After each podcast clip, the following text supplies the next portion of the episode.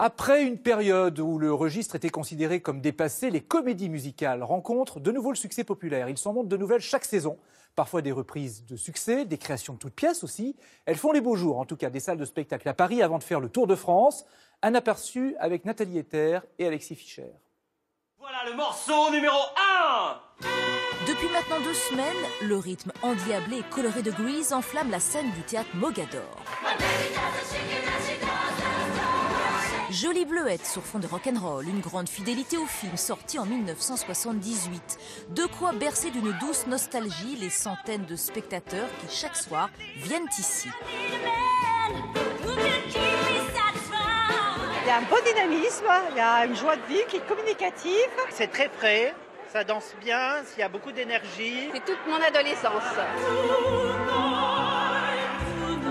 Depuis plusieurs années, la comédie musicale a le vent en poupe. Désormais, les scènes rivalisent et multiplient leurs offres. Des plus grands classiques comme West Side Story, aux spectacles inédits mais qui reposent sur des tubes planétaires. Woodstock à l'affiche depuis un mois. Et puis il y a le spectacle musical, un concept 100% français. Dans quelques jours, ce sera Jésus au Palais des Sports. Le spectacle musical à la française, ce sont des chansons, beaucoup plus qu'une histoire. C'est-à-dire que on essaye d'écrire des chansons qui vont passer en radio, un CD se vend, et après, on va monter le spectacle. Ainsi, cette chanson, La Bonne Nouvelle, tourne en radio depuis 4 mois. Un plan marketing aux petits oignons. Ajoutons à cela une mise en scène et une musique signée par de grands noms du spectacle. Que j'échappe à tous tes pièges. Avec euh, Pascal, la volonté n'était pas de faire une vision qui, qui serait très respectable d'ailleurs, hein, mais euh, Jésus-Christ superstar, toutes ces choses, c'est formidable. Mais justement, pas se mettre sur ce terrain-là, revenir à une espèce, pas d'authenticité, mais de revenir dans l'émotion, de revenir loin, de loin, à l'origine de ce qui s'est passé. La première, c'est mardi prochain. Souhaitons donc bon vent à Marie, Jésus et tous ses apôtres. Jésus, ça va commencer à Paris mardi prochain et sur scène, on retrouvera Anne Silla. Bonsoir. Vous Bonsoir. êtes ici sur le plateau du Grand Soir 3 en attendant d'être sur scène. Vous jouez Marie, vous interprétez Marie puisque vous chantez. C'est dans quelques jours donc. Avant cette comédie musicale, il y a, il faut bien le dire et le redire, des mois et des mois de travail. Oui, des mois et des, même des années, parce que c'est vrai que Pascal Obispo et Christophe Baratier préparent ce spectacle depuis, euh, je crois, plus de deux ans. Donc Et vous, l'artiste, quand vous êtes inclus dans le spectacle, c'est plus récent que ça? Nous, on est arrivés euh, il y a un an à peu près, je pense. On a eu le temps d'apprendre les morceaux, de- d'enregistrer l'album, et puis on est parti faire les clips euh, il y a euh, l'été dernier, je pense. Alors, quand on parle de comédie musicale ou de spectacle musical, par exemple, c'est différent des autres que quand, quand- quand vous êtes tout seul ou toute seule sur scène, parce que là, c'est un travail de troupe, non? Oui, c'est ça. C'est vraiment un travail de troupe. Ce qui est bien, c'est qu'on peut découvrir d'autres euh, d'autres choses. Quoi. Il y a des danseurs, des, des comédiens, il y a des figurants aussi qui sont là, mais qui sont très très importants pour nous parce qu'ils nous aident dans plusieurs scènes. Et puis voilà, il y a le chant, il y a les gens au son, les gens à la lumière, il y a plein de personnes derrière. C'est énorme pas, et ça dure comme ça pendant énorme. des semaines et des mois parce que vous Mm. partirez certainement sur les routes de France après. Comment est-ce que vous, vous expliquez l'engouement du public pour les comédies musicales ou les spectacles musicaux?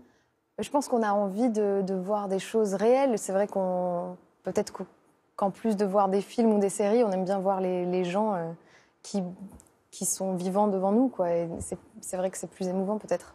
Et puis pour vous qui êtes artiste, c'est une façon de vous immerger dans ce spectacle et dans cette ambiance pendant au moins deux heures. Oui, c'est ça. Et puis pas que deux heures, parce que c'est après c'est une sorte de- d'état d'esprit dans lequel on doit rester un petit peu pendant toute la durée du spectacle et des, des répétitions.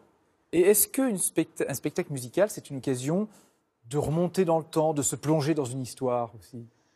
Oui, je crois. Et puis ça, ça peut rappeler aussi des, des souvenirs parfois. Moi, je me souviens que quand j'étais enfant, je, je regardais euh, toutes les comédies musicales euh, possibles et imaginables. J'étais très fan de Notre-Dame de Paris, euh, qui d'ailleurs est revenue aujourd'hui avec. Ça, c'est indémodable. C'est indémodable. Et j'ai revu même la, la version de, de cette année et que je trouve géniale aussi. Et vous aviez envie de monter sur scène pour faire ça aussi Oui, moi je, je trouvais que c'était un- un- une nouvelle chose que j'avais pas encore fait et j'avais envie de- d'essayer de voir. Et Notre-Dame de Paris, c'est un spectacle qui vous avait marqué ou est-ce qu'il y a d'autres spectacles musicaux qui vous avaient C'est un marqué spectacle qui m'avait beaucoup marqué et j'ai été agréablement surprise parce que j'ai j'ai vu le, le nouveau spectacle qu'ils ont fait euh, dessus, là, la nouvelle version, et euh, ils ont vraiment gardé justement euh, ce, ce côté authentique de, de la première version, quoi, et ça j'aime bien. Et alors, par exemple, des classiques comme West Side Story, c'est votre registre ou pas? Oui, puis j'en ai, vu aussi pas mal euh, quand j'étais aux États-Unis euh, de, de comédie musicale dans, dans ce registre-là. Mais j'adore ça, moi. C'est euh, culturel là-bas. ouais, culturel. Et quand vous dites ça à votre génération, est-ce que vous êtes comprise?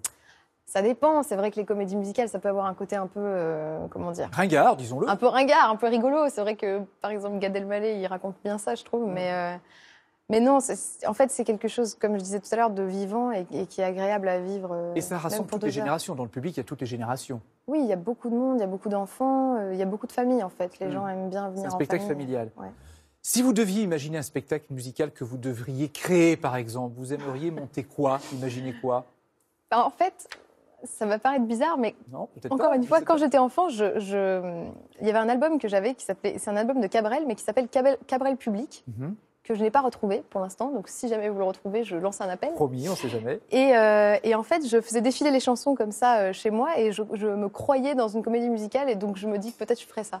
Ah, Cabrel. Je, lirais toutes ces chansons-là, quoi, les lier, trouver une C'est histoire. marrant. qui- Bah écoutez, c'est peut-être une idée, on verra ça dans quelques années. Mais Voilà. d'abord, Jésus au Palais des Sports à Paris à partir de mardi prochain. Vous serez Marie. Merci, Merci à vous.